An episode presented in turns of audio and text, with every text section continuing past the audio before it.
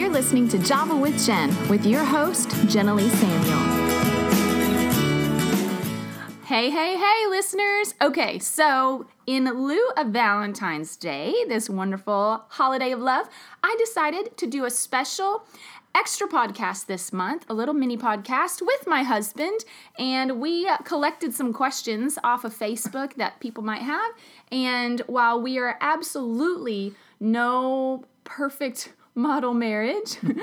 I think we learned more from our speed bumps than we have our successes.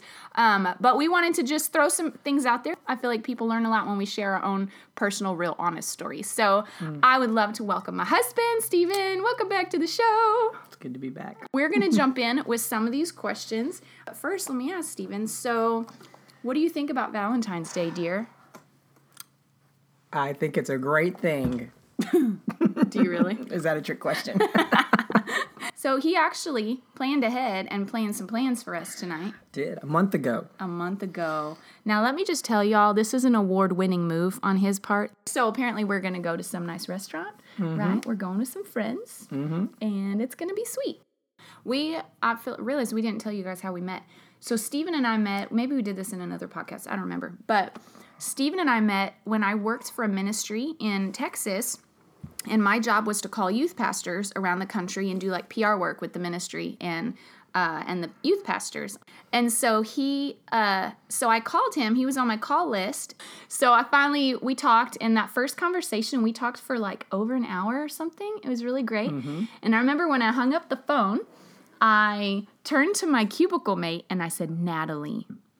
I could totally marry somebody like that. and so he and I would communicate over the phone quite a bit.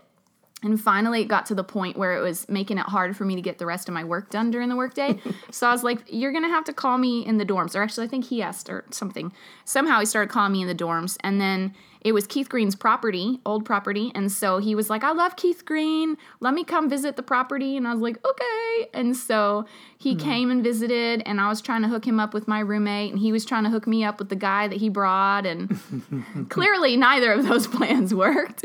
And so when I graduated, uh, I was like, like when I when I met him though, I mean he's shorter than me. He was not Hispanic. He was really sarcastic. No bueno. And so I was like, eh, I'm not interested in this guy. And so I was like content to not really ever talk to him again, which sounds terrible. Um, and so after I graduated, though, he emailed me and was like, hey, let's keep up. So our, our whole relationship was over the phone. So I moved back to Arizona and he was in Texas. And so we just continued an over the phone friendship. And then, kind of slowly and gradually, it kind of evolved. Do you remember when we kind of had our turning point and became romantic? I've told it a few times. I want to hear your version. I don't think we have time for my version. I don't know. Oh my gosh. Okay. I can't perform like that. I know. Okay. So basically, uh, we were on the phone one night and I could tell, like, I could feel in my heart and my discerning that his heart was kind of changing towards me. I think because I would talk to him about this guy that I had a crush on and oh, he would oh, kind of shut down. He would kind of like become less conversational. And I was like, dude, what is your problem? You're like my best friend. You need to be talking to me. And he did not like me talking about this other guy. So I was kind of like, huh. So then one night we were talking and I was like, you know, I wonder if I'll be friends with whoever you end up marrying because I'd love to come to your wedding. And he was trying to make a joke and was like, Haha, or you could be the bride. And I was like, smooth move. Smooth move, smooth except move. I was like, I was like, wait, what did you say? And he was like, or you could be the bride. Like joke is totally failing right now. And I was like, wait, what what what Three did you times. say? Three times I made him repeat himself. So he was like, okay, joke fail, you know. So I, he hung up the phone that night but he never went into it, never took the opportunity to share actually his true feelings that were happening under the surface. Mm-hmm. So that mm-hmm. night, I just remember running upstairs to my roommate and like throwing myself on the couch, hand over the forehead, you know, so dramatic, like, he said I could be the bride. How am I supposed to sleep like this? I have butterflies, you know. And uh, it was so funny. So the next day, I um, I still didn't want to take the initiative and like lead the conversation into all that. I wanted he I was like, he's the man. I want him to lead. And I was like stressing about it. So I was like praying mm-hmm. and I was like, God, make Stephen be honest with me. And the Lord finally was like, dude, he's your friend. Just ask him how he feels. And so I was like, okay, fine. So we're on the phone call and I was like, okay, I was still trying to leave the ball in his court, of course. And so I was like, okay, Steven, so, you know, when you pray for me, what kind of things do you pray for me? Thinking I'd get him to confess, oh, I hope I marry you, you know. And he's like, oh, I pray for humility and for this and that. And in my head, I'm like, wah, wah, wah, not what I'm looking for. And uh, I was like, okay, okay. And then he asked me, and he goes, so what do you pray for me about? And I was like, oh, here's my lucky spot. And I was like, for transparency. And he just kind of got quiet. And he was like, oh. And he just like got quiet. And I was like, ding, ding. He's pretty quick. he figured out what I was saying. So then he finally speaks up and he goes, he goes, okay, so basically, I think I've fallen in love with you and I'm not sure what to do about it. Mm-hmm. Poor guy. I had been not interested in him at all. Actually, I knew this was coming, so I'd prayed about it. And I told the Lord, I'm completely not interested in this guy romantically. So if you want something to happen, you're going to have to change my heart. And I'm not ch- praying about this again because I don't want to give you excess opportunity to change my heart. And- but sure enough, in like three weeks' time, the Lord shifted my heart. And when Stephen was like, hey, I kind of like you a lot. I was like, wow, I kind of felt excited. And so I shared with him what I felt the Lord was doing. And there. it's all downhill from there. So, yeah, so we were all over the phone. And so we'd only seen each other face to face once at that point. And so right after that, that was in like April. So in May, he came to visit. And in July, I visited him in Texas. And that's when he proposed. He did good. And so we got engaged. And then we got married less than a year later. So, Yep. yeah, we were all long distance, so that's how we got married. So we will go with our okay, babe. This is not interesting. I'm the only one sharing that story. I know we're loving it. We're all listening. Oh my gosh. Okay, so we're gonna jump into these questions so this doesn't get too long. All right, so Mm-hmm. so Lena asked our first kind of batch of questions. She had some really great ones. Her first question was, "How do you make intentional time for each other?" What would you say to this, babe? Well, I think making intentional time is just that. If you don't set aside time to spend, put it in your planner, your calendar, or whatever you use, devices, to uh, plan time with your spouse, then it just doesn't happen organically, or usually it happens in conflict. And so I would say just intentionally, when you think about it, don't just pass up the thought, stop and write it down, put it in a calendar, make time for each other. How have you learned this valuable lesson? Oh, I don't think we came into the relationship knowing this. yeah, I think you know when you first start in a marriage, you want to spend a lot of time with each other, and then life hits, kids happen, and work and building your life, and so you have to get into your calendar every week and make plans to spend time with your spouse. Yeah. I think a lot of these lessons you learn through failure. And then you realize oh, we need a system in place. We need to do something. This is a problem. Let's remedy the problem. So, if you feel like fireworks are going off and not in a great way in your relationship, just realize that's okay. It just means, hey, there might be a problem here and we need to take time to address it. Um, so, I would also encourage, like when those fireworks are happening, to step back, take a deep breath, and just recognize, okay, fireworks are happening because one of us has an expectation that's not being met there may be a bigger problem under the surface here, and that is hmm. okay. And we just need to recognize it and come up with a solution.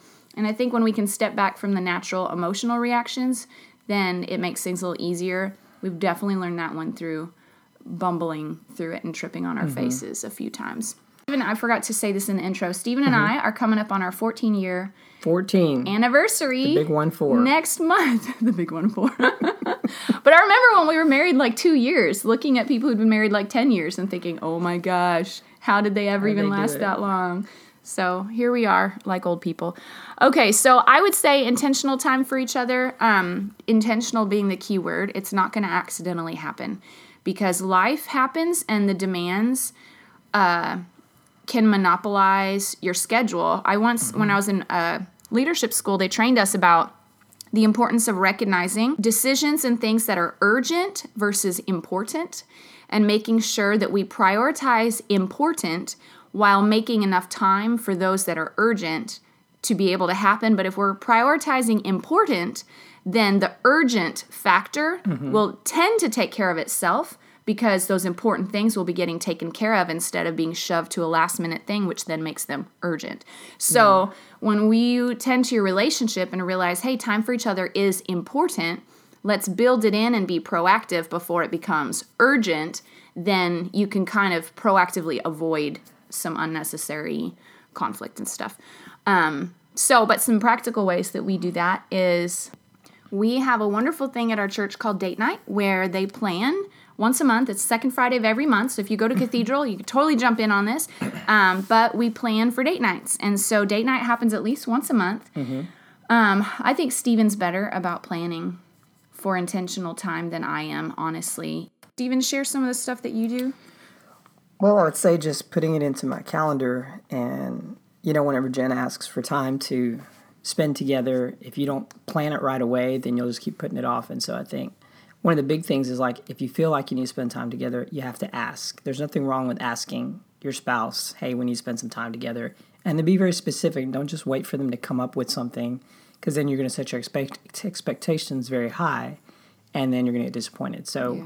when I feel like we haven't spent time together, I'll text Jen. I'll say, hey, let's talk tonight after the kids go to bed, or let's do lunch tomorrow. Or sometimes it's very spontaneous and I have to be prepared for, you know, she can or can't do it. But I think you just have to plan ahead. That's the that's the big deal. Yeah. You just have to plan. I think um, what I've learned both from our our experimenting with that, especially in different seasons. When your kids are tiny and life is just less plannable because their needs take precedent, um, it does make those things a little harder. So it does require flexibility.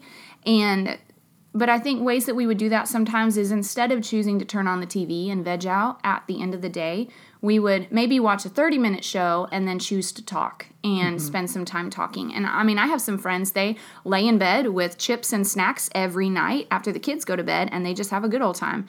And I think that's wonderful. We've tried we've tried that. We've never successfully made that a routine.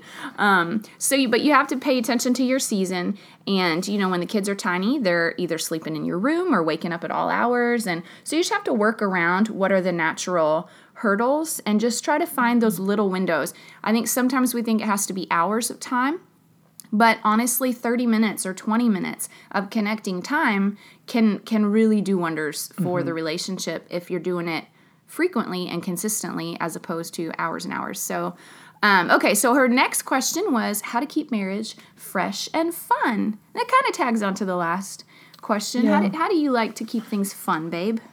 I mean, I think spontaneity and just thinking of your spouse and doing things together, uh, not necessarily having to plan out everything, but just kind of sounds contradictory, but just keeping things spontaneous. Um, activities together, sometimes just taking a weekend to get away or, you know, planning things, a quick lunch here, a quick dinner here, or breakfast, that kind of keeps things fresh and moving. I think, um, yeah. Yeah. When the kids were little, this was a little harder um, just because they're so demanding. But as they've all gotten into school, something we enjoy sometimes doing mm. is right after he drops them off to school, sometimes he'll come back to the house if his schedule for the day allows. And we'll have breakfast. And then sometimes we'll do like spontaneous lunch, which sometimes doesn't work because if I have my day all planned out or his day's all planned out, it just won't work. But um, I think another way to keep it fresh and fun is even finding different conversation topics. We've been kind of working on our ability to communicate more deeply. And I realized that I, in my effort to make things deeper, I was kind of losing sight of like actually having fun conversation and like like lightheartedness can also help you get to those deeper topics mm-hmm. and realizing I was like you know what they have great apps out there of like conversation starters and fun questions that you don't normally think of that just can spur conversation mm. and I think that's really fun it like totally mixes things up. You're not stuck on your normal merry-go-round of the same topics you always talk about. So that's yeah. fun. There's a, a, saying I think Chi Alpha teaches. It says, "Laughter makes the heart grow fond, but commitment, uh, sacrifice breeds commitment." So laughter makes the heart grow fond, but sacrifice breeds commitment.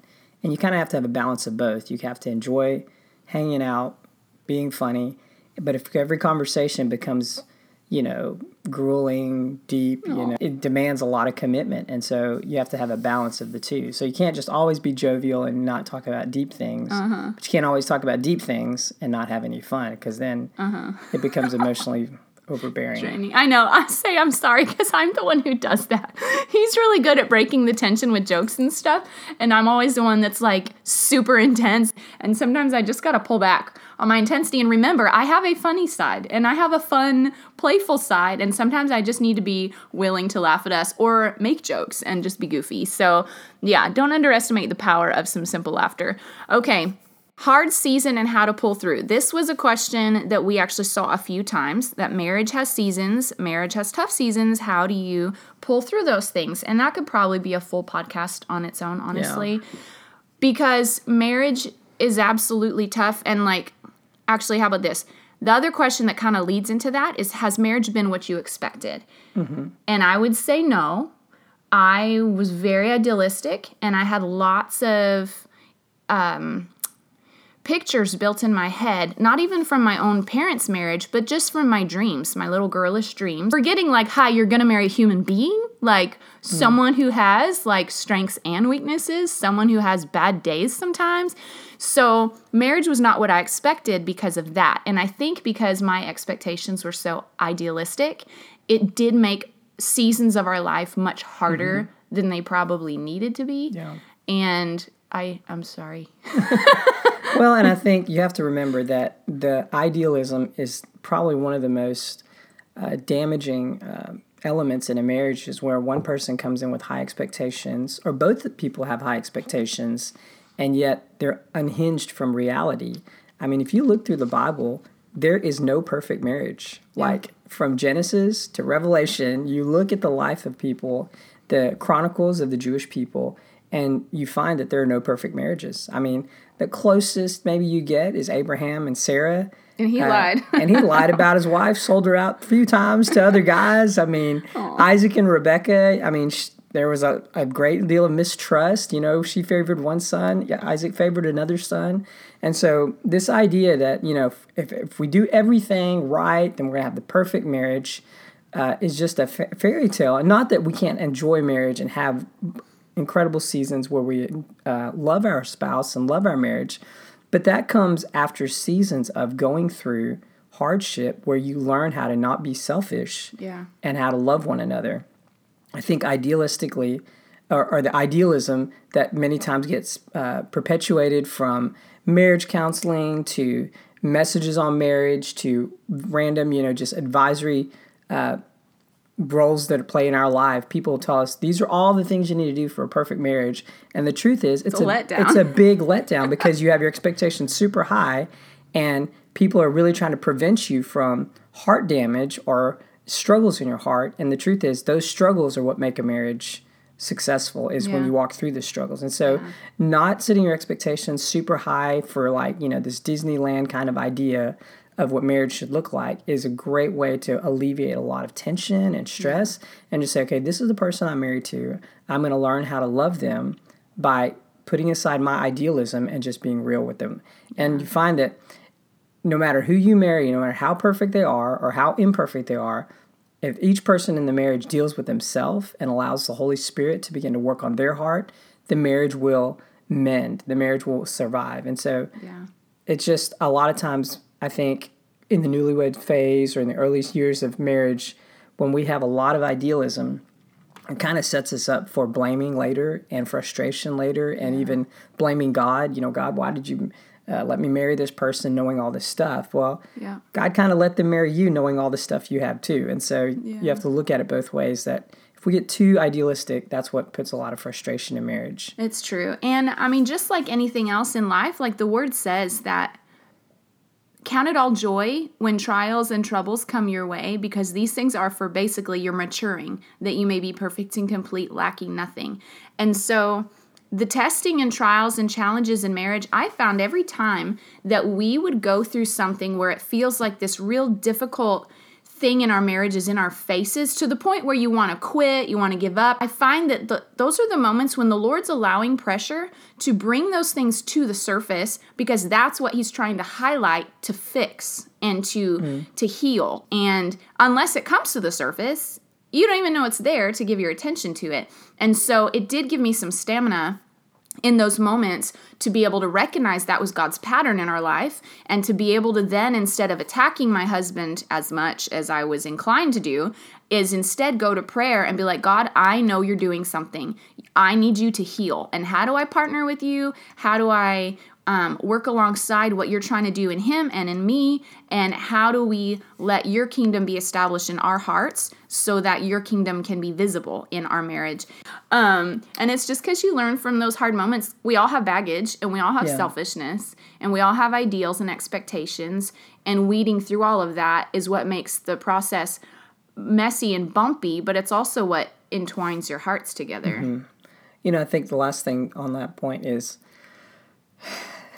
I is if you have people in your life that you can talk to about marriage, it helps bring a realistic yeah picture of what marriage looks like. yeah Because a lot of times you can create in your mind an ideal of what marriage should look like that's completely unhinged from reality. But then talking to people who have successful marriages will help you kind of ground yourself in this is what it should look like. Yeah. Uh, and when I say pe- talking to people, it doesn't mean everyone you talk to should have a perfect marriage. It means they've been married for a while and they seem 80% of the time happy with their marriage. And I saw that mu- number out there because you're not going to find anybody that's 100% of the time happy with their marriage. If they say they are, they're really lying because there's a percentage of time where you go through marriage and you're not happy. And so, like in any relationship, I mean, even in your relationship with the Lord, to say you're 100% happy all the time is mm-hmm. somewhat idealistic. Like, there's seasons you go through when you question God's character, you question his nature, you question what's happening in your life. And yes, you'll come out of it, but it's not always 100% where we have this great confidence because we're learning how to trust. And in a marriage relationship, you talk to people who have gone through marriage for years. And that's why, like the, those elderly couples in your church or your family and your community that have a viable, successful marriage, just because someone's married a long time doesn't mean they're successful. Mm-hmm. They've been married a long time and they still love each other, they still care for each other, they still take care of each other in an affectionate way, then that's a successful marriage. Yeah, I would say too, you don't want to you don't want to seek out the people who are going to relate to you from a soulish place of like just patting your feelings and, and siding with you. Like I intentionally talk to married couples who A, their marriage is healthy, but B, I know they're gonna challenge me if I am demonstrating unhealthy thinking. You know mm-hmm. what I mean? Because I at the end of the day, I want God's kingdom established in my heart and in my marriage. And if I'm thinking wrong and I have lies operating, I need them to be able to tell me that because that is, in essence, the problem, you know? And so making sure you're not just finding someone who's siding with you emotionally and making you feel better, but someone who's going to lead you um, in partnership with the word to truth. And so, um, yeah, I feel like that's that's a really big deal. Okay, so go ahead. Did you have another thought? Well, I think the next question is how do you get through different seasons in marriage or how do you get through difficult seasons? And I think community is probably the biggest yeah. the biggest answer to that because you can read a lot of books and I read books. You know, you can, you know, spend hours praying and seeking the Lord, which is very healthy, but I think community, talking to people who have very good marriages uh, in your life. And that doesn't mean necessarily again that I'm perfect, but even in the old um, Jewish culture, if you will, marriage was a family decision. It was, a, you know, one family decides to m- marry with another family. And so husbands and wives, although they weren't solely dependent on parental advice or, you know, aunts and uncles, that's where they would get their idea of what it meant to have a healthy marriage, have a healthy, um, you know, relationship with a spouse, how to raise your kids, how to build your finances. Community is very important. So if you're doing your marriage alone and you're afraid of exposing your weaknesses to people in your church community or you know small group or whatever, then you're really kind of choosing the hardest route possible for your marriage. Yeah. Yeah. And eventually, what will happen is all your weaknesses will come out. Not that it's an shaming thing, but you're going to desperately need someone to jump in. So it's better just to Yeah. pull people into your circle who have successful marriages and Yeah. say, "Hey, what do you do that works? What do you what have you found does not work?" Yeah. Uh, when it comes to dealing with conflict, when it comes to dealing with finances, dealing with kids, and that kind of thing. Yeah. So, Miss Carrie, your question was how do we keep faithfulness and dedication to our spouse despite distractions? It's a good question. I think uh, you just have to be very intentional about it. That kind of sounds like your answer to the other question. How do we keep each other a priority? Yeah, I think I think that really is it. Like you just have to be able to step back. I think honestly when I'm having time with the Lord, the Lord will bring things to my attention that things are getting out of balance or he'll bring needs of my husband to my attention and be like, mm-hmm. "Hey, this maybe needs your attention or you kind of blew him off when this happened or whatever.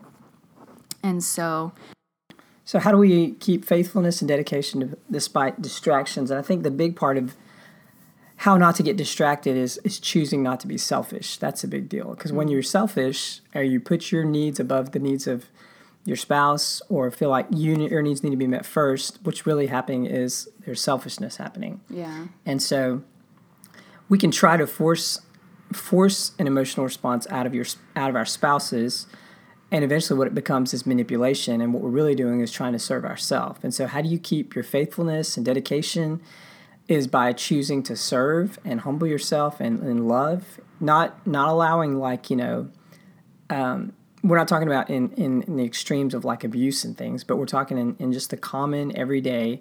I'm going to humble myself and not put myself first. I'm going to put my spouse first.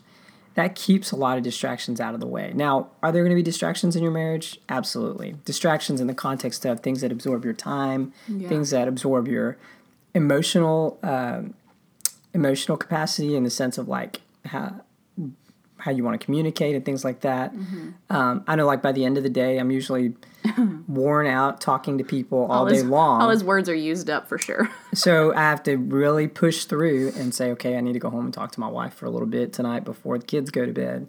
And so just living in the place of like self sacrifice keeps you faithful. Um, again, back to what I said earlier, like um, sacrifice is what breeds commitment. And Yeah. so um, even if you look in Ephesians chapter 5, I believe, where it talks, Paul talks about the husband and the wife and the image of Christ, you always find that it's the husband or Christ who made the first sacrifice. In fact, that he laid his life down first before the response was even guaranteed from the bride. And so it says, Husbands, love your wives as Christ loved the church. It's a message for a lot of men that you have to be the first one to lay down your life before you see the same thing happen in your spouse. And so I think, Yeah.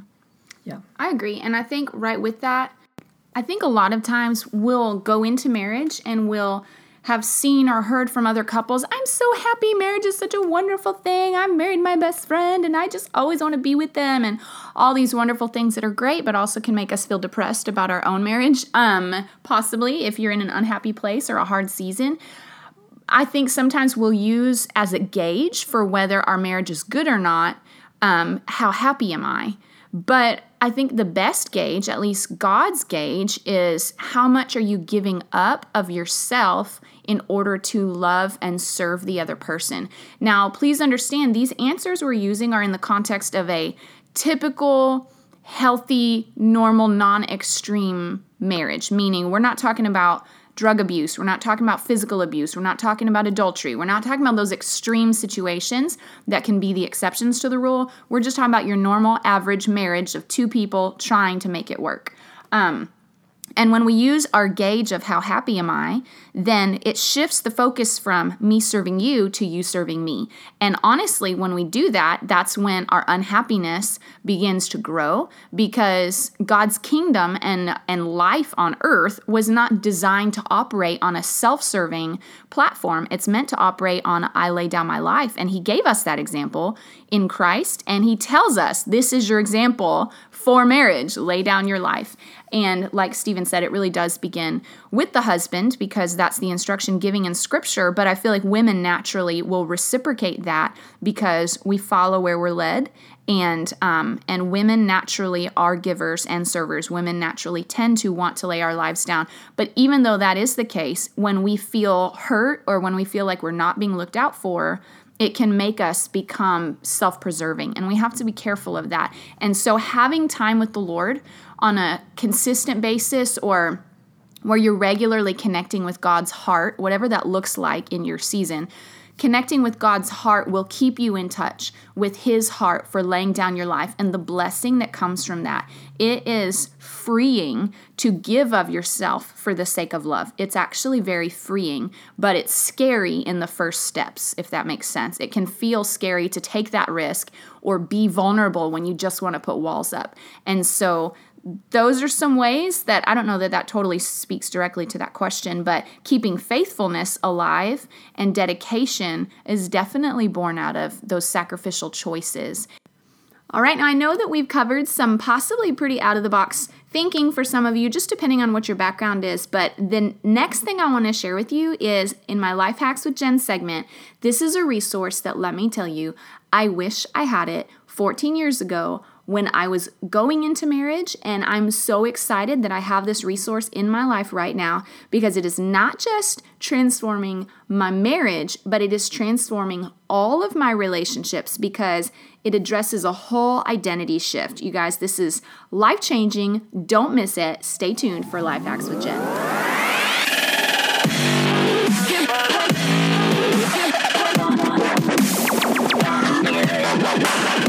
All right, you guys. So I recently came across this book called Love After Marriage.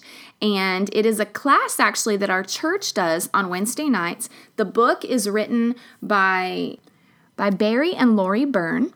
And they're a couple that are out of Bethel Church in Redding, California, I believe.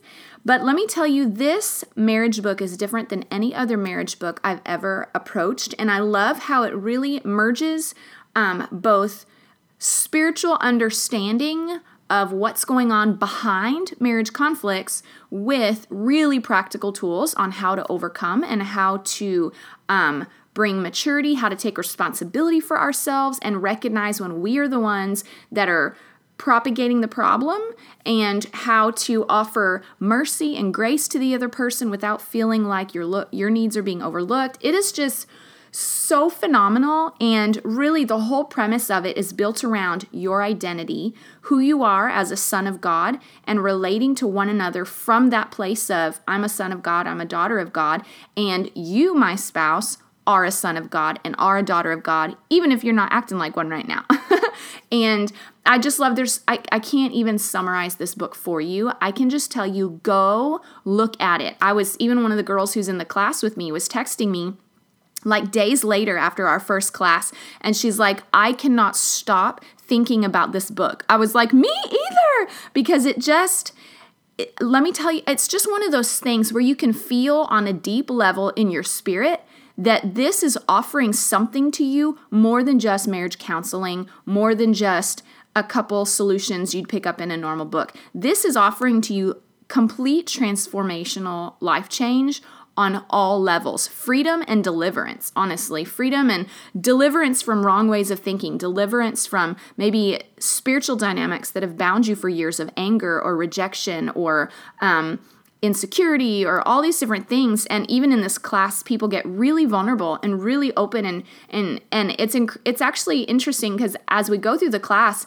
when people open up and get vulnerable at first it might be momentarily a little awkward but then as they talk and they just open up their heart, I feel the presence of the Lord just come into the class through the vulnerability and the transparency and then and then the truth that comes forward and it's never like, "Oh, we've got it figured out." It's like everyone is very transparent that hi, we're all on this same journey and we're all having to recognize the enemy's voice or lies that we've always believed and how to practically take steps to not cooperate with those things anymore. You guys, this thing can change your whole life. So, I really recommend this book, Love After Marriage. I hope you guys enjoyed this. Thank you, babe, for coming and being no my problem. my special guest again. You're so great for that. Um, so, you guys, happy Valentine's Day. I hope this was helpful and encouraging. And go have a wonderful day with your love. Bye. Bye. Thank you so much for tuning in to today's show. For those of you who've rated or shared this podcast on social media, thank you. It really means a lot to me. And don't forget, you can always email me with questions or comments at javawithjenpodcast at gmail.com. And for links or show notes, just go visit my blog at jennaleesamuel.wordpress.com. Until next time, you've got this, and God's got you.